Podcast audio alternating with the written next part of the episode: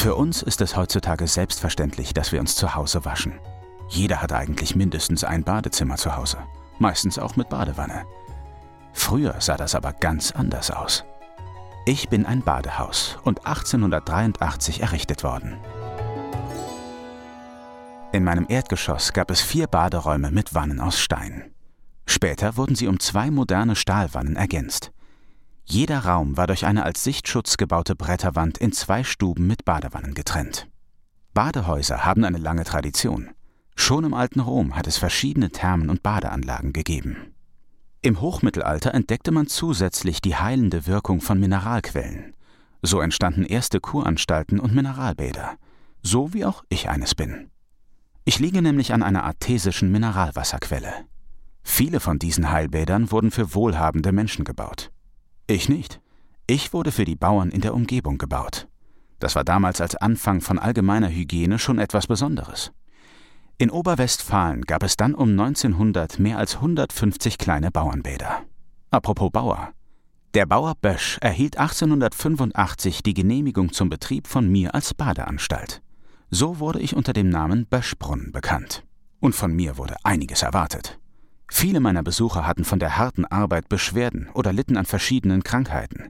Sie kamen zu mir und erhofften sich Heilung oder zumindest Linderung von ihren Beschwerden. Außerdem war ich ein Ort der Begegnung. Die Menschen freuten sich über die Abwechslung vom nüchternen und arbeitsreichen Alltag und die Gemeinschaft mit neuen und alten Bekannten und den Austausch über Hof und Kinder.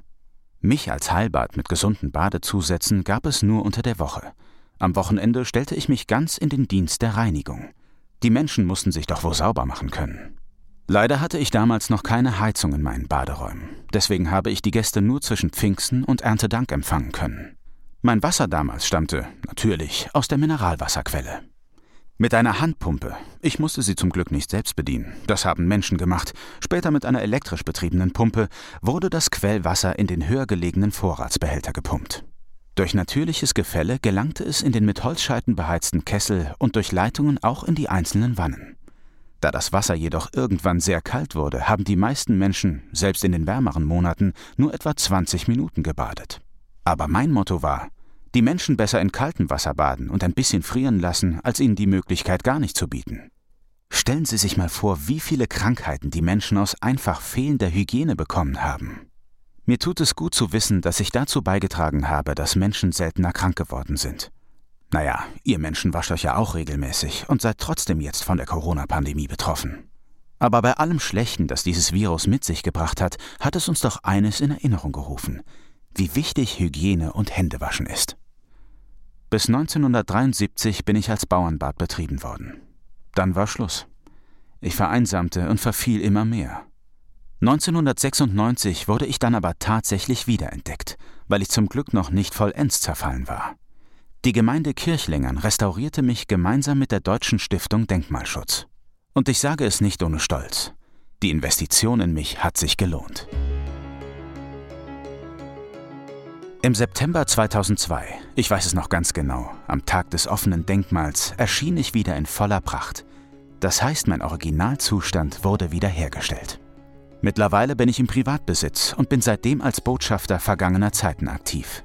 Denn ich bin als Zeugnis dieser Art in Westfalen einzigartig und darf mich jetzt als denkmalgeschütztes und kulturgeschichtliches Erbe bezeichnen. Mein Wissen über die ersten Hygienekonzepte macht mich auch heute noch so anziehend für Menschen.